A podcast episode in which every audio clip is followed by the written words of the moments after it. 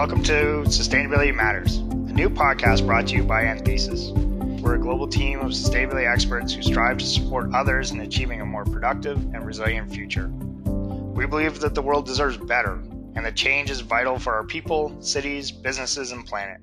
My name is Chris Peterson. I'm an associate director at Anthesis, and my passion really lies in leveraging the power of business to drive social value. Over this podcast series, we'll look at a whole host of sustainability issues and consider their impact for different sectors. We'll unpack the topic, explore the potential solutions, and hopefully inspire others to share in our vision. In our first episode, I'm excited to be joined by my colleague Don Reed, Executive Director with Anthesis Group. Don and I have had some great conversations around climate risk and the investor community and the expectations that are evolving within this space, and invited Don to come on to the podcast today to share some of those insights. So Don, welcome. Thank you very much, Chris. Looking forward to the conversation. Fantastic. So why don't we jump right in? You know, maybe you could start by just giving us a little bit of insight around what is meant by climate risk. Well, the key question is really, what are the risks to business success that are posed by climate change? And those can be things like, you know, business interruption, cost changes, brand reputation, revenue, all sorts of things. But the way we found that's most successful for how to think about that is really a matrix between the impacts of climate and then, you know, that we're used to talking about, and then thinking about operations, supply chain, and markets. So on the impacts, usually that world is divided into the physical impacts and the transition impacts. And the physical impacts in turn include things like chronic or incremental changes, things like temperature rises and changes in growing seasons and that sort of thing. But particularly for utilities, things like reduced water supply in some regions, which can affect, you know, the cooling systems for thermal power plants. But not just those kind of chronic effects, also acute or event effects like more intense rainfall events, increase in cyclones or hurricanes. And then there's some of them that are really kind of some of those impacts, physical impacts that really cross over, like big storm surges from large, hurricane type events combined with higher sea levels, you know, kind of having the double whammy sort of impact. But physical side, and then transition, like how is the public policy world going to respond to climate change? And so we're used to thinking about things like a price on carbon or regulation of carbon emissions in the utility industry, but it can also be things like greater incentives for renewables and changes in market preference for low carbon power. And then you can't think about transition without also having an overlay of the technology development curves, particularly in things like renewables and storage, where that's an ordinary part of your business planning in the utility industry, but the added aspect of incentives changing that kind of break-even cost point or cost parity between renewables and existing thermal assets, all that is part of the complexity of thinking about transition risk. And then for all those kinds of risks, You also need to think about them in what do they mean for your own operations, and that's particularly true in utilities, but it helps to also think about them in supply chain and then in your end user markets. So that's kind of the framework for what do we mean by climate risk, and all of those also have an opportunity aspect to them. And we may think first about the risks, and that's very real, but we definitely have some utility clients that have put a lot of emphasis on their climate analysis on the opportunities because they think they're really well positioned and they have good long-term assets for that. Yeah, no, that's perfect. Thanks for that overview, because I think that is that interesting insight, right? Is that there's this evolving and emerging focus and structure around people, how people are thinking about this climate risk space. And it feels like it's evolved from being a relatively vague concept to one that is a lot more robust, as you're saying, that having these really kind of clear elements to it. You know, and I guess maybe building off of that, you know, kind of why do you think that that's coming up more and more now? right? And are there key drivers within that, or things that are really impacting that currently? Yeah, I think there are probably three things that really drive it, in particular in the utility industry. And the first is just sort of the general ambient awareness about climate change as a big societal issue.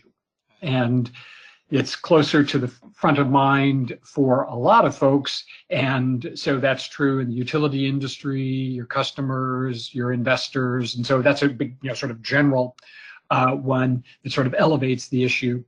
I think particular to the utility industry, investors, particularly global investors, have an example or two that make them think that this could be a big issue in the utility industry. And we know that these examples aren't necessarily, I think that the probably leading example is the German utility industry. And we all, as all of us focused on the utility industry, understand that, well, the German utility industry is quite different and unique in different set of circumstances. But if you're an investor that invests across a lot of different industries, you might just see the example of Germany and what happened with the utilities there as being, well, why couldn't that happen here? And are companies really ready for it? Because Germany really adopted the Energy Wende policy, which provide a lot of incentives for renewables behind the meter, and that really drove down wholesale power cost, enhanced the profit margins for conventional generation, and had a huge impact on the valuation of utilities and drove merger activity in the space, et cetera. And so that really sort of set the stage in the industry for thinking about this as a new and different source of uncertainty. And investors are used to uncertainty in general, but they think about it, utilities as being a relatively safe, sort of sector.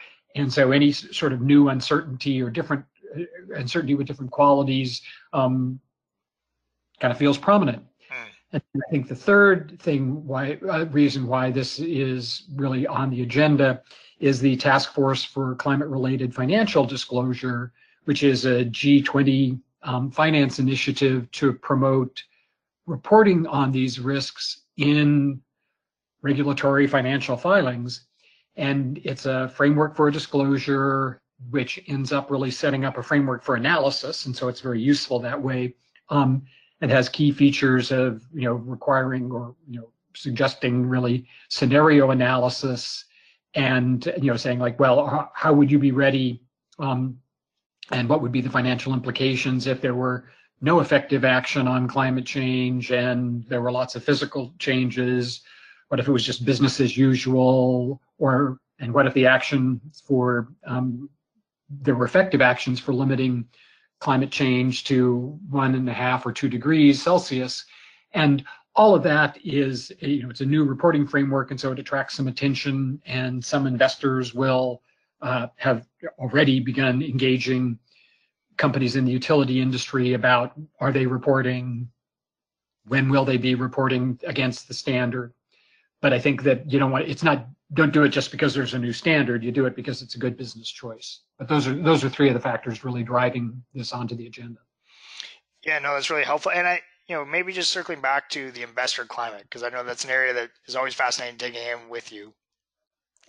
Do you see that evolving relatively quickly? I know that there's been this kind of shift in mentality that we're hearing about in practice, the BlackRock comments and drivers and reports, et cetera, as an example of that. But is that something that you're seeing reflecting in practice? Is that something that you think is kind of mature at this stage, or is evolving and growing over time, or how do you view it as someone in this? Yeah, so I think the trends, you're absolutely right that the trends are still in that early stage, that there are definitely some thought leaders on the investor side that are vocal advocates for doing this kind of analysis and providing disclosure.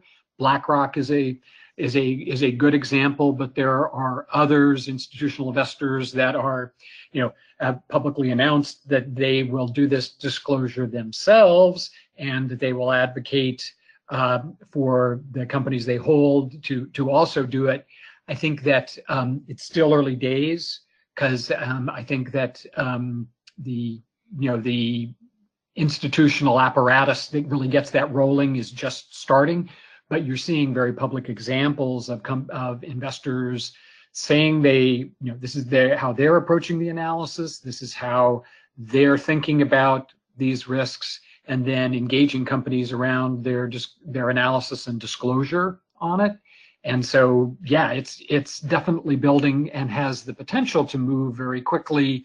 I guess I wouldn't, I stop short of predicting that because, I think a lot of times there's the talk about these kind of changes precedes the action. So there'll be a lot of talking before there's lots of action. But I would say that utilities, along with the oil and gas industry, some parts of the materials and chemical industry, will be the first, are already the first sort of key targets for those investors. Mm.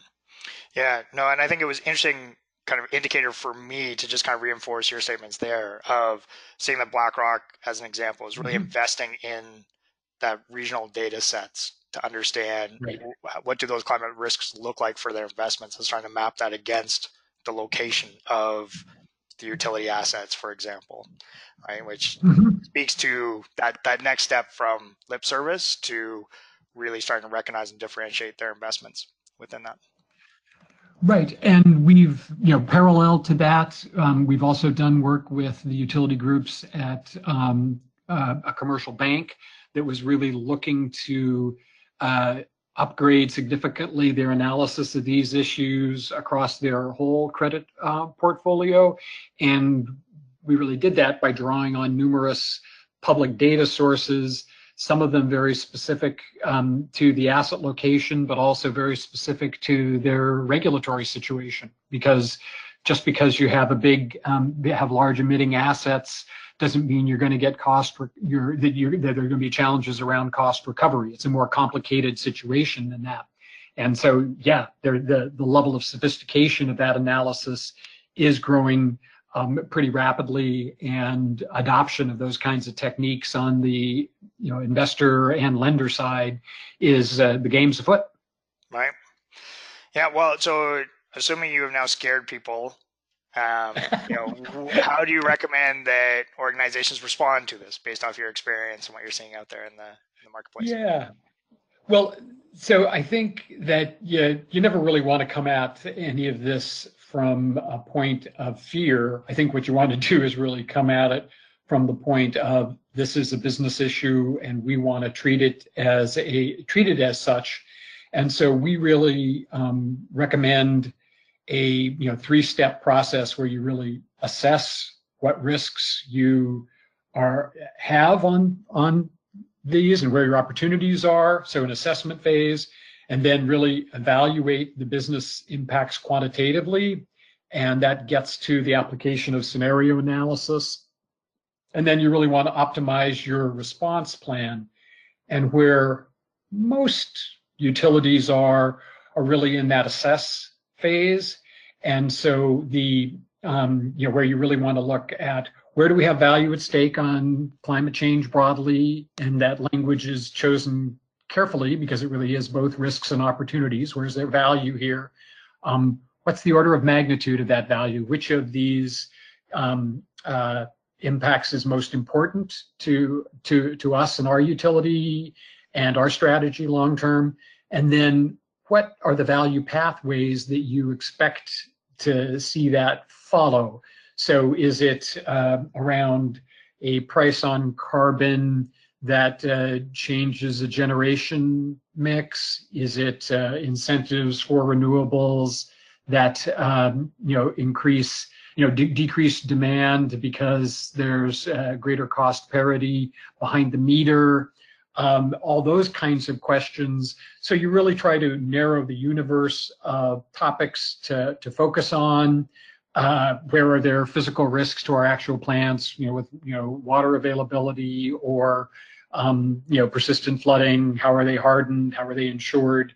But really narrow it down to the set of risks and opportunities that you think are most important, salient for your company, and then move into that evaluation of business impacts, you know, using quantitative techniques, and be testing your response plan, you know, and maybe refining, but certainly testing your existing plan for how you deal with climate change risks and opportunities, but then be open to what are there other response plans that are better suited to your particular situation and are more valuable under a full range of different scenarios.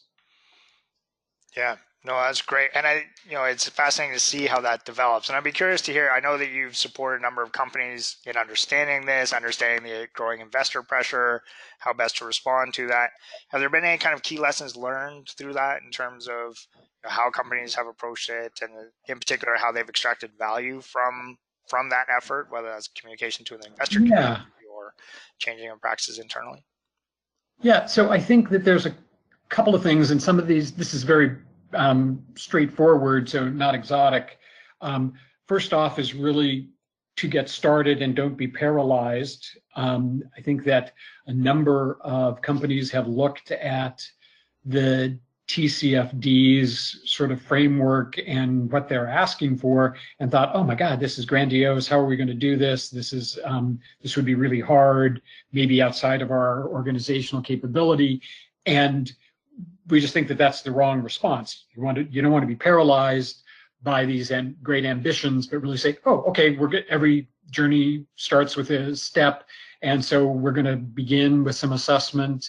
We're going to build a multifunctional team on our side that can be understanding what's going on in the market and laying out plans for how you would do this kind of an assessment as a first step. Also, you know, it's really important to come at this from a mindset of this is good business planning, and you want to take it all in and think about this in conjunction with other things going on in your business, not as an isolated thing, and multifunctional teams really help with that. Some of the other things that have been more, I think, specific to utilities, I think particularly like the risks and opportunities thing, like I mentioned earlier, but it really is true that a lot of power generators and utilities have great opportunities in this space, and they may or may not be well positioned for that, but to really think about it, you know, really as both opportunities and risks. One of the challenges is that a lot of business planning has a relatively short time horizon, and sometimes even in the utility industry where assets are extremely long-lived, that the planning horizon is constrained. And a bunch of these impacts they're already occurring, but they're anticipated to be happening over long periods of time as well. And so having longer time horizons, or being willing to experiment with longer time horizons, is very much to your advantage to be able to say, oh, okay, maybe this is not, or these issues are more important in the near term, but there are some other things that are really important in the long term, and we want to build understanding and capability over some of those long-term issues and not just concentrate on those that are, we know, are already important in the near term. Mm-hmm. Well, and I think, as you said too, like with the long-lived assets within the utility space, right? That some of these short-term decisions have very long-term, long tails to them. And I guess just out of interest, when you think about the investor community, you know, are there specific groups within that are thinking that longer term, that are shifting to expectations around this, or is it still that kind of short-term impact and considering what are the implications of, you know, this back-end risk to the ability to kind of transfer those assets?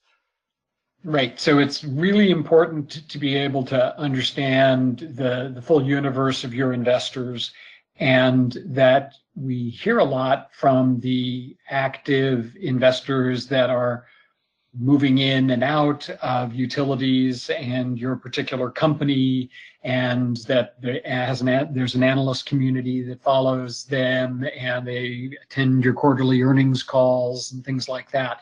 And that's a very important part of the shareholder base. But there's also a whole other part of your shareholder base, which are large, passive, long-term investors, really permanent holders. And that's, you know, represented by, you know, investment firms like BlackRock, but a number of others that own your company because you're part of an index and they're tracking that index, and they don't buy and sell around your latest trends and news, and they are really permanent holders of you. They tend to engage your company at the board and corporate secretary level rather than at investor relations. And they have the mindset that they're going to own you forever, so they want you to get this right. And so they may be a very important constituency for you for this, but they have different access points to your company than perhaps you're used to working with. Right. Yeah, no, that's great. I think that's really helpful insight. And maybe just, I don't know if you have any perspective on the bond market as well for those that aren't necessarily investor-owned utilities, but you know, still looking for those ratings. Yeah. So I think that the debt, or, you know, similar to the lending world, is a little less exposed to the risks and opportunities than the equity world, and so they are maybe one step behind in timing and rigor on analysis of these issues. But we increasingly see fixed income investors, paying a lot of attention to these topics and really adopting the analytical techniques of evaluating these issues from their fellow investment professionals on the equity side. And so I think that that is, they have a big difference, of course, in the sense that they're thinking about this in terms of the impact on credit quality. And so cash flow coverage is their, kind of lingua franca. But there are definitely many of them that are increasingly thinking about this as a part of the mix. But I think they are maybe half a beat behind the equity investment professionals on how to integrate this into their investment decision making. Great. No, I think that's really helpful insight. And then maybe just a couple kind of final questions before we look to wrap up. Sure. You had mentioned kind of this overall process, and I'm curious time-wise, right? Given that we are talking about these like fairly significant kind of efforts to really get our heads around where this is going and kind of that pivot within the organization, what kind of time frame should an organization be thinking about when they're thinking about implementing a plan or really getting started on this journey? Yeah, so I think that the time to be thinking about and building support for the idea of doing this kind of analysis, if it doesn't already exist, is now, because we really find that getting started early is a long-term advantage because it enables you to socialize the idea across those kind of multifunctional teams that you're going to need to have to do this. And it doesn't have to be a multi-year process to begin with. It can really start with, we're going to create a multifunctional team. We're going to organize our horsepower to do that assess sort of phase and think about that. We're going to school up a core of people that really understand that. And all that can happen in the course of really just a couple of months. And so I think it gives, but I think the key is to start thinking about real action steps now to get that process in motion, because all of our organizations are kind of slow to get moving.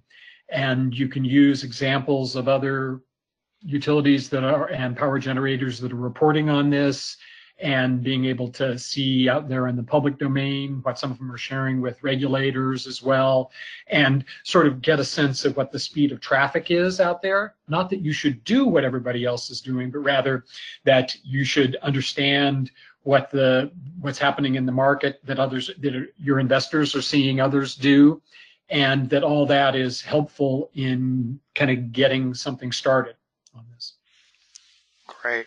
And then the last question I have is around kind of extracting value from the effort, right? And I see lots of channels for that, but just curious if there's a few key takeaways that you've had through your experience of, you know, when you initiate on this, here's how you set yourself up to really get the biggest return? Right. So there's some real simple early returns that you get from doing this kind of work. And some of it is, you know, just directly from those investors where you're communicating, hey, we're on this case. We are flexible in our thinking about this. And we've got a process in motion. And with a number of investors, that's a big, that's just a big plus, because their greatest fear is that companies they hold don't have this on their agenda and aren't thinking this way. So I think that's a quick, you know, kind of early return. I think that same sort of return can happen with regulators as well and with policymakers.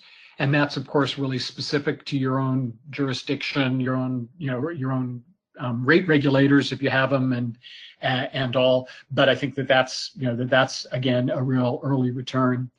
What we found in some utility clients when we've actually gone from the assessment phase, which kind of gives you that roadmap of where you should be concentrating, and into the evaluation phase, we found that you know, a couple of them have really seen a new kind of way, a new way of seeing the value of their investments in renewables, efficiency, and storage, and seen in scenarios where those assets are even more valuable and have a stronger business case than they would have had otherwise, than they had currently. And it's that, you know, the rigor of the process and really looking at that across different scenarios is really valuable in being able to say whether, you know, how valuable are these assets and how do we think about what that value looks like over time. And we do have a client who's done that and who was almost you know, was hesitant, I should say, to talk about publicly about the value of those assets over a long period of time, just because it was so much more valuable than they had thought when they started making those investments. And it was almost like admitting, oh, we didn't even really know how good this was. Right. That's the outcome you want from that versus the opposite, right? But I think what's interesting throughout all of this has been your kind of that consistent message of it's better to know, and that expectation with investors, right? Of we expect that you will know these answers, right? And we're going to start asking those questions. So, Don, this was fantastic. Thank you very much. Anything you missed or any final comments from your side? No, wonderful conversation, and really look forward to more of these kinds of conversations at the utility company level. Fantastic. Thanks, Don. And then just for anybody who's listening and who'd be interested in reaching out, your email address again is donreed@anthesisgroup.com. That's DON.REED@anthesisgroup.com.